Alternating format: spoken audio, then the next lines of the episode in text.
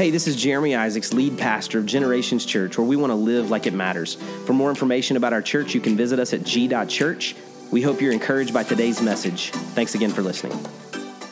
Man, you just sounded great this morning, and I say that a good bit because you do sound so good. If you're in the room, I can actually hear you with my ears. If you're online, I feel like I hear you with my soul. But if you don't sing good, I don't tell you that. And so I'm telling you, you sounded great today, and I just appreciate your worship and you just engaging in worship. You know, I said before we started back meeting in person that I was going to cry during worship, and obviously I do semi-regularly. I am a crier, unapologetically, unashamedly. But I also know beyond that for us, many of us, you kind of get out of the habit of singing corporately. You know, that wasn't something that we were able to do for several months. And so sometimes when you're streaming, you're able to sing and sing out loud in your living room, but other times maybe you don't.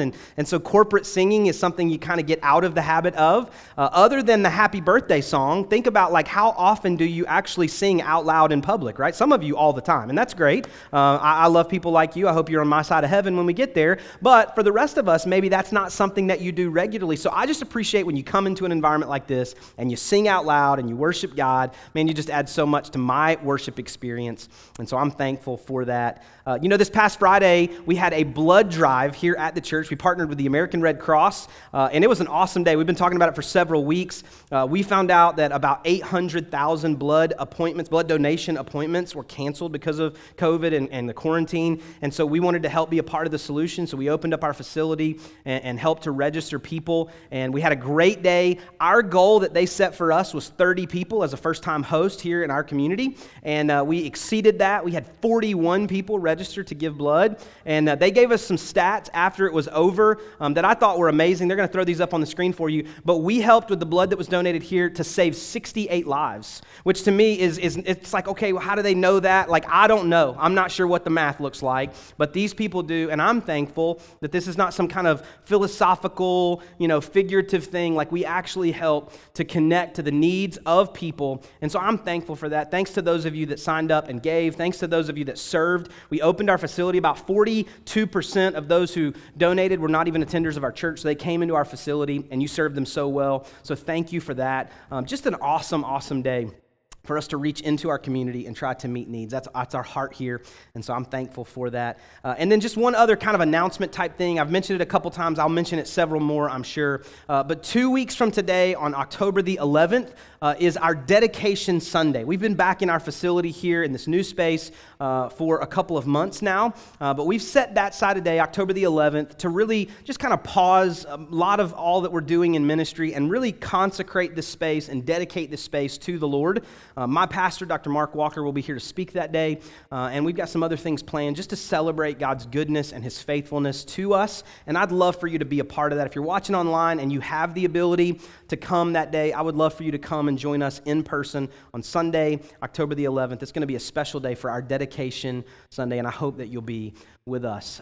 So today we are continuing in this series that we started a few weeks ago called Heart, Smarts, Guts, and Luck. And what I told you a few weeks ago when we started is this was a business book that I read several years ago about entrepreneurs and how they found success. Some of them find success by leading with their heart, their passion, some through smarts and strategy, others just kind of through their guts. They're risk takers, and then others, they just seem to be the luckiest human beings alive. And while we're not really using that content for the specifics of this series, I stole the title because I really felt like it was very appropriate for us as we try to determine how does God accomplish His plans in our lives. And so we started 2 weeks ago, and we looked at the idea of our heart. We got to give our whole heart to God, and then He takes that heart and the passions of our heart, the burdens of our heart, and He uses that to position us in the places that He desires to use us. And then last week, we talked about smarts, and we said that ultimately for all of us, there's a difference between wisdom and knowledge. Knowledge is knowing something. Wisdom is knowing how to apply that something. And so we said knowledge can give an answer, but wisdom can give advice. And so for us, as we try to determine how is God going to accomplish His plans in our life, we got to have wisdom and apply the truth of who God is. Here's what we want you to know right up front. We've said this each week. I will say it again next week. God has a plan for your life.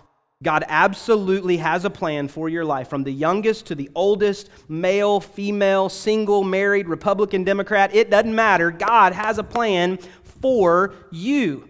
And what we want you to know is that not only does God have a plan for you, you can't really do anything to take that truth away. Now, you can try to get out of that plan. You can try to, run away from God and all of those things. I'm thankful for the grace of God that can bring us back into the fold and forgive us of those things. You can't really run too far to be outside the grace of God. And so I'm thankful for that. But God has a plan for you. And what we said is that in Proverbs 3, 5, and 6, and my dad taught me this when I was a little boy because his mom made him memorize it. And so this idea that we trust in the Lord with all of our heart and we lean not in our own understanding, in our own smarts, but in all of our ways, if we have the guts to really acknowledge him and be obedient in him, that God will direct our paths. It's the sovereignty, the providence of God as he leads and guides our lives. And so we believe that God has a plan for you. And so how do you find that plan and how does God really accomplish that plan in your life? So today we're going to talk about guts.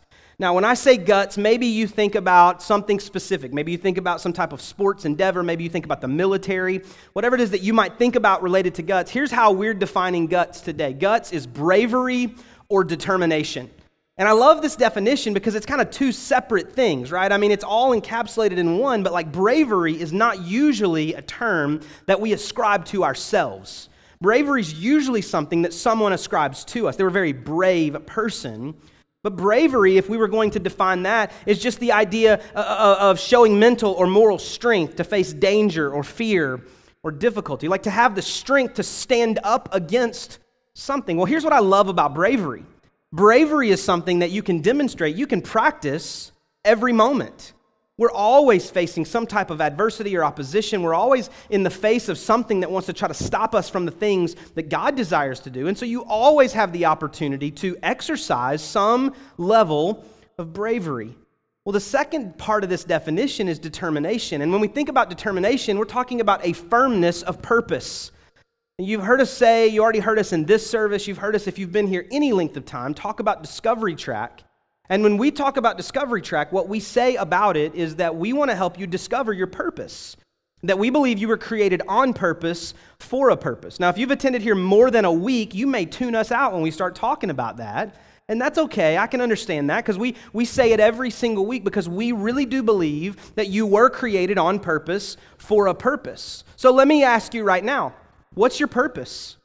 What is your purpose? If I were to call you up on stage, which I know would make some of you difficult, like that would be difficult for you right now. It'd make you so nervous, you'd start sweating. You're sweating just thinking about it.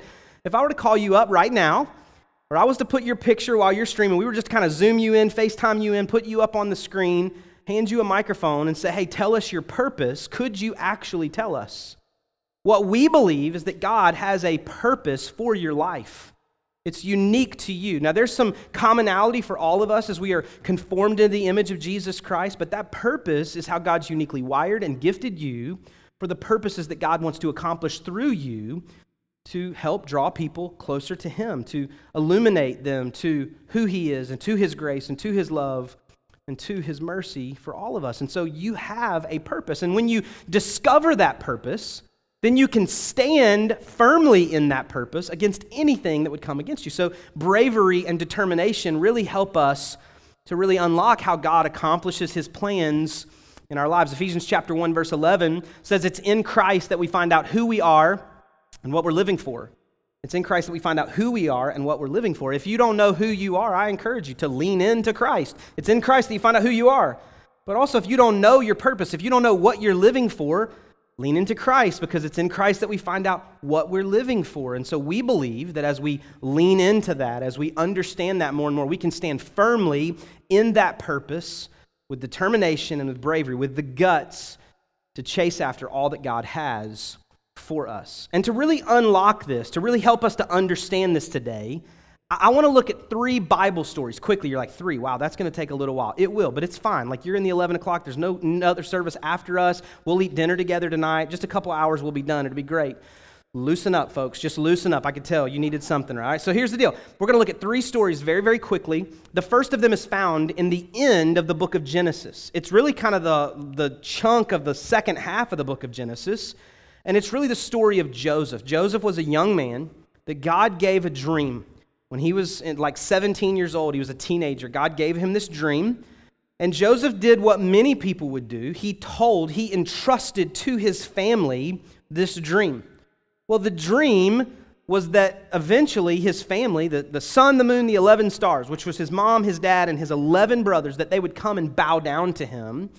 And Joseph's family reacted to Joseph's dream about the way you would if your son or your brother said, hey, eventually in life, you're going to serve me. You're going to bow down to me. They hated him for it, right? They hated that he had this dream. And his brothers hated that his father loved him and gave gifts to him, including this coat of many colors. And so one day, they hated him so much, and because of this dream, because of how much they envied his relationship with his father, one day they took him, they threw him in a pit, they took his coat, they ripped it to shreds, they dipped it in animal blood, they took it back to his dad and said, hey, Joseph's dead. He's been eaten by an animal.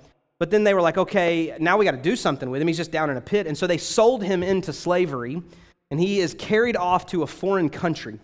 And when he gets there, he's sold again now to a man named Potiphar. Potiphar's this rich landowner, and Potiphar has some wealth, and so he acquires Joseph. Well, then he sees that the hand of God, the favor of God, is on Joseph's life, and he elevates Joseph to be the second in command in his house. There's no one other than Potiphar who has more authority in Potiphar's house than Joseph. Well, Joseph's a good-looking, well-built young man, as we're about to read here. And so Potiphar's wife takes notice of Joseph. This is what it says, beginning in verse 6 of Genesis 39. So Potiphar left everything he had in Joseph's care with Joseph in charge. He did not concern himself with anything except the food he ate. Now Joseph was well-built and handsome, and after a while his master's wife took notice of Joseph and said, come to bed with me, but he refused. With me in charge, he told her, my master does not concern himself with anything in the house. Everything he owns, he has entrusted to my care. No one is greater in this house than I am. My master has withheld nothing from me except you, because you're his wife. How then could I do such a wicked thing and sin against God? And though she spoke to Joseph day after day, he refused to go to bed with her, even be with her. Now, I don't want to go too far down this road, but here's what I want you to know today. It would have been easy for this young man to say yes. This opportunity presented itself to him, and this was a young man who was where he was through no fault of his own. Like, his brothers hated him, his brothers lied about him, his brothers betrayed him. He was sold twice. He's not even in his hometown anymore. He's not in his home country anymore. And like, it would have been easy for him to think, man, something good should happen here. I deserve whatever comes to me. It would have been very easy for him to say yes in this moment. But instead of saying yes, he recognized that this was not God's best for him. And if he said yes to this, it probably meant saying no to the dreams that God had placed in his heart. And so often we are left with that kind of choice. We come to these moments where we have to hold on and believe what God has previously spoken to us, or say yes to what's right in front of us. And we try to figure out, can I choose? How do I make the right decision? Well, often the right decision just comes down to having self-discipline. Discipline is ultimately just saying no to what you want now for what you want most. And so here's some examples of discipline. It's saying no to dessert, because you want to get healthier. You want to grow up healthy and see your grandchildren, and you want to be in good shape. So it's saying no in that instance, even though you want to say yes. It's saying no to the new toy, because maybe you want to be able to retire earlier, or you want to have a little more money in the bank when the end of the month comes and not always be waiting on that paycheck just to pay the bills. It's saying no to the person right in front of you, because you want to say yes to the person that God is saving for you. Having guts means saying no sometimes.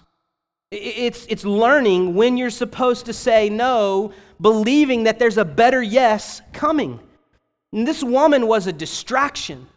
This woman was a distraction to take Joseph's eyes off of the dreams that God had placed in his heart. And Joseph was able to identify that distraction and to say, I'm not going to say yes to this, because I want to say yes to what God has for me.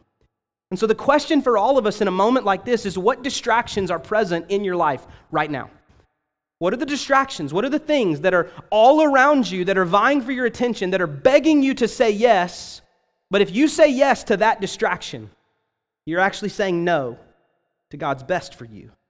It's not always that it's sinful. Sometimes it is, but it could just be that it's not God's best for you. Do you have the courage? Do you have the conviction? Do you have the self-discipline to say no to those distractions, believing that God has a better yes for you to come? Joseph recognized this. Now, hey, spoiler alert, the end of the story of Joseph, if you go all the way to Genesis chapter 50, eventually at the end of this story, what you see is that his family does come to him. He is elevated through twists and turns, including Potiphar throwing him into prison and kind of believing the lie that his wife told about him and all of these things. Like, he eventually gets to Pharaoh and he is elevated through the favor of God to be the second most powerful man in Egypt. And his family comes during a time of famine and they do bow down, not even recognizing who he is. The dreams of God come to pass in Joseph's life.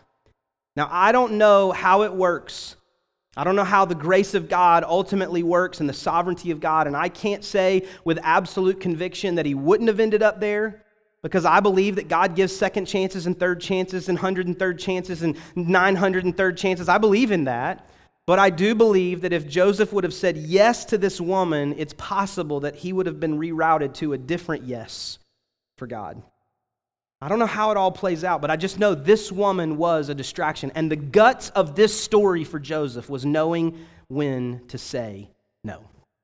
There's another story in the book of Genesis. If you go really to the beginning of the book, you see creation and you see humanity being formed, and you see this people beginning to be formed, and then you eventually see sin enter the world, and then you see that sin turn into the wickedness of humanity, and God surveys that wickedness and identifies one righteous man in the midst of all of this wickedness, and he says, I must punish the wickedness of the earth, and so he identifies Noah as a guy he's going to use to save humanity and to save the animals so that the earth could kind of get restarted after he judges and punishes sin.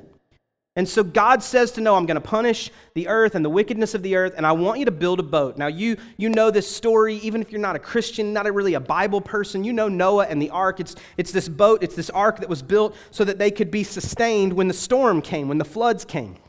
And as I've said maybe hundreds of times now, you know, God says to Noah, I want you to build a boat. He's like, great, what's a boat? He's like, it's the thing you're going to live in when it rains. He's like, awesome, what's rain? And so this is all new.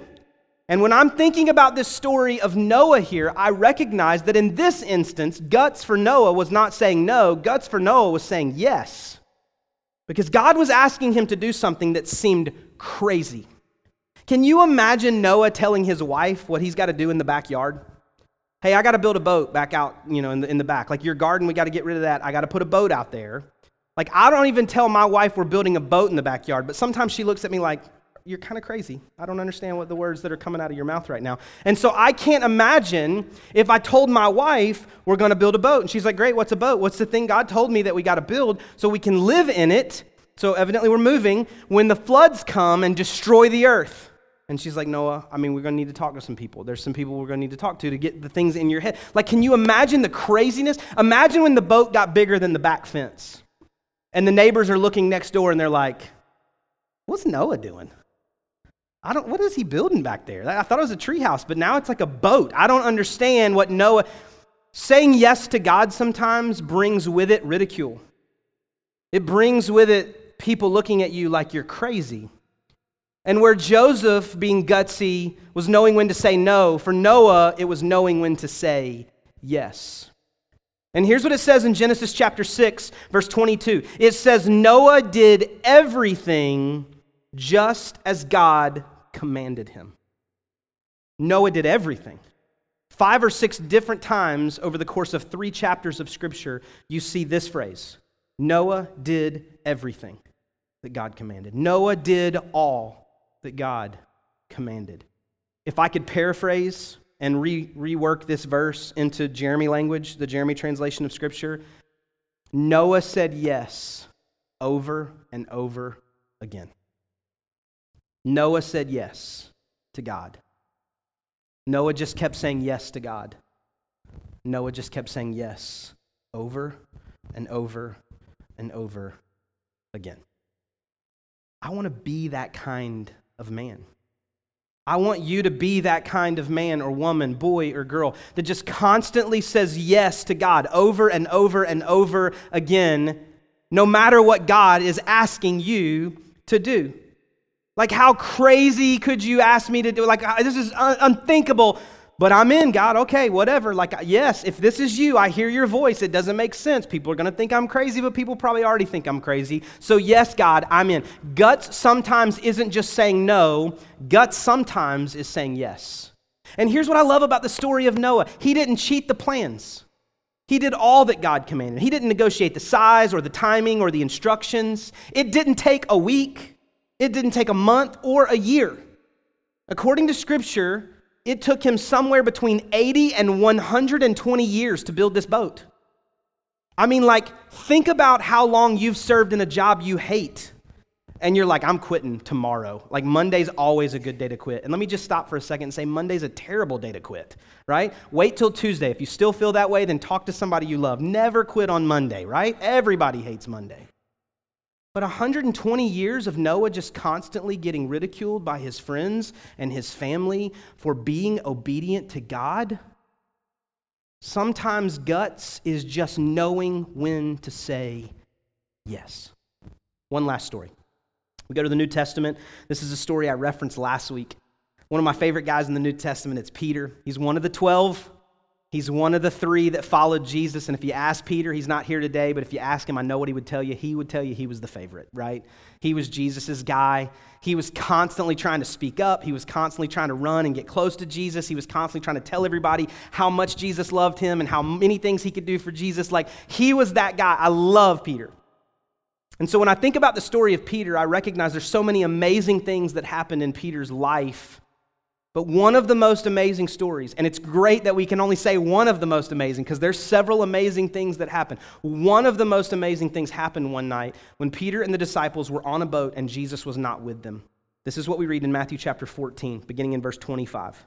Shortly before dawn, Jesus went out to them walking on the lake. When the disciples saw him walking on the lake, they were terrified. "It's a ghost," they said, and they cried out in fear. But Jesus immediately said to them, "Take courage, it is I. Don't be afraid." "Lord, if it's you," Peter replied, "tell me to come to you on the water." "Come," he said. And then Peter got down out of the boat, walked on the water, and came toward Jesus. Joseph knew when to say no, and Noah knew when to say yes. You know what Peter did? He just raised his hand. So my brother Jason and his wife Andrea have four awesome kids. Like four amazing kids. I love them. He's got two daughters, Sadie and Nora. And Sadie plays sports at her school. She's a great soccer player, sweet girl. Nora is one of the most creative people you've ever met in your whole life. Super creative, just an awesome personality, so gifted. They have two sons, Solomon and Zeke. Zeke is 4 and Zeke's my buddy. Okay, so Zeke FaceTimes me a couple times a week, usually without his parents knowing, and often when he's in his room in trouble and he stole the iPad, okay? So my phone will ring and it'll be a FaceTime from my brother's email address. And so I usually know what's coming, but I'll answer it and I see like the side of Zeke's head while he lays in the bed. And he's like, "Hey, I'm in my bed, I'm in trouble, what are you doing?" So I'm like, "Well, I'm hanging out. Like, what'd you get in trouble for?" And it's always funny stuff. Like, it's always amazing. I love Zeke, he's great. Solomon is 6, and I want to tell you two quick stories about Solomon that will make you fall in love with Solomon like I'm in love with Solomon. So Solomon, a couple months ago, the family, this was when quarantine was going on, they had really just been a few weeks into quarantine in their home, and so they decided, hey, we're going to make breakfast for dinner tonight, and all the kids are going to help. And so Sadie and Nora helped to make the pancakes and the bacon, Zeke helped to set the table, and Solomon made the eggs. And so it had been a rough couple weeks. Like those with kids, you know, some of the quarantine, like you just kind of, it was like sandpaper rubbing up against each other after a few days. Like you just kind of got irritated easier with one another. And so when they sat down for dinner, my brother and his wife decided, we're going to affirm the kids tonight. We're just going to have fun. We're going to play a little game. And so Jason said, hey, I want to give some shout outs tonight.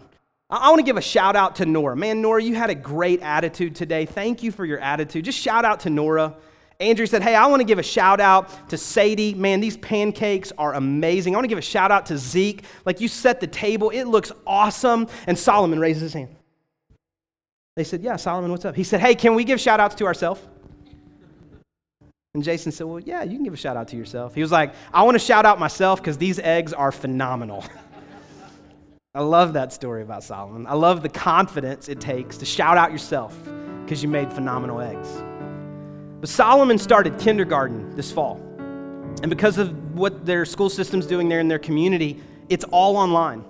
And we've done some online school. Our kids are back face-to-face now here in Cherokee County, but we've done some online school. But man, I cannot imagine doing online kindergarten. And so Andrea was telling me that the first week of school, every day they set Solomon up with the computer on the table and he sat there. And every time the teacher asked a question, Solomon threw his hand up. Every question, whether he knew the answer or not. And so the teacher would call on Solomon. Yes, Solomon, he'd give the answer. But sometimes she wouldn't call on Solomon because she had to call on some other kids, right? And he would get frustrated. He's like, Mom, why is she not picking me? Mom, why is she not picking me? And she's like, well, Solomon, sometimes she has to pick some other people. When I grow up, I want to be like Solly. I want to be like Peter.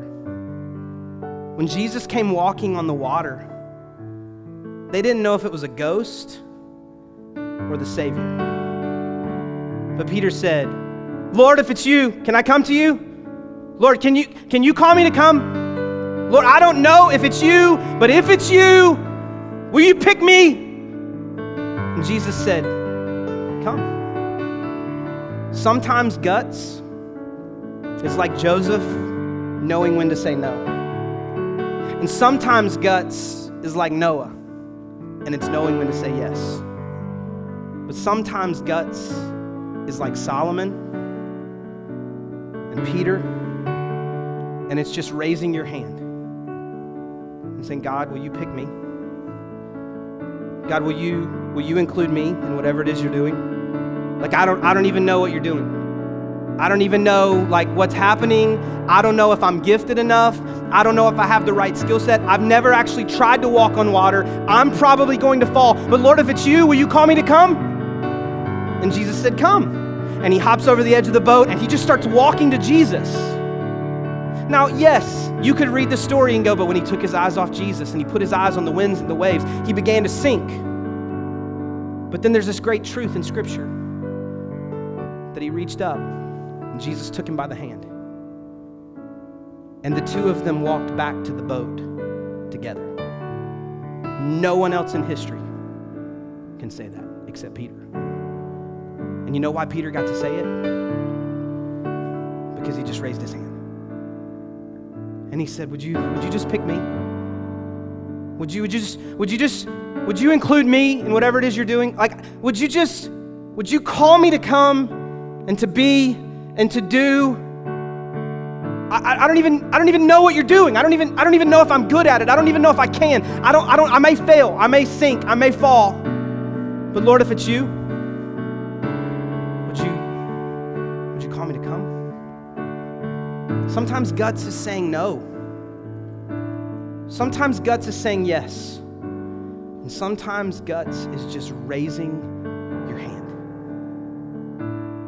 I don't know what God wants to do in you. And I don't know where God wants to take you.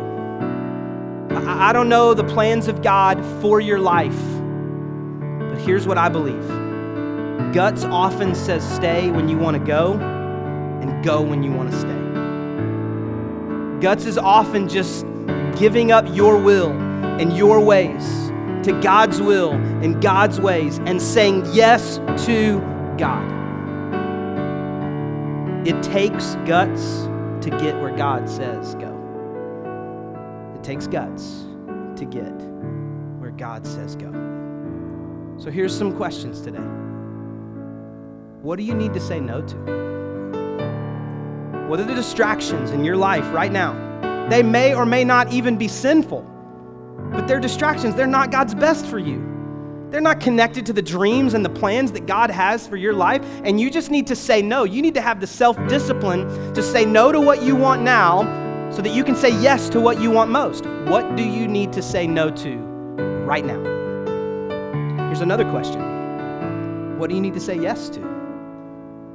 In the face of adversity, in the face of ridicule, in the face of people thinking you're crazy, like, what do you just need to say, God, yes, I'll build a boat. I'll bring animals. I'll go. I'll stay. Yes. Whatever you're asking, yes. And how many of us today, we just need to lift our hands? We need to say, like, I don't want to sit on the sidelines. I want to be, God, pick me. Pick me. We're a sports family. Like Tuesday nights, we play 3 different sports at 4 different parks. It takes a village, okay? We're a sports family. And here's what I've told my kids, as long as they've been playing. You're going to mess up. You're going to make mistakes. You're going to strike out. You're going to make errors. You're going to miss the shot. You're going to make mistakes. But I want you to make your mistakes hustling. If you're going to make a mistake, make it hustling. And that's our heart here at Generations Church. Like, we don't want to just sit back on our heels. We don't want to just move into a new space and go, oh, man, this is nice. This is so nice. No, we believe God led us into this space so that more and more people could come into this space to be exposed to His grace and His love and His forgiveness and His mercy. We're going to make mistakes. I'm going to make mistakes. I'm not a perfect leader. This is not a perfect church. If you find one, let us know, right? Because we'll send some folks over there. We're not perfect. We're going to make mistakes. But when we make them, we're going to make them hustling.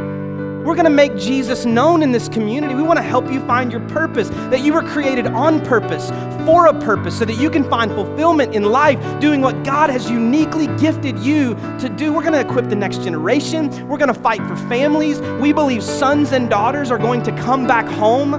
We believe that marriages are going to be restored in this community. We're going to give blood, and we're going to serve to meet needs, because we're lifting our hand to say, God, pick us.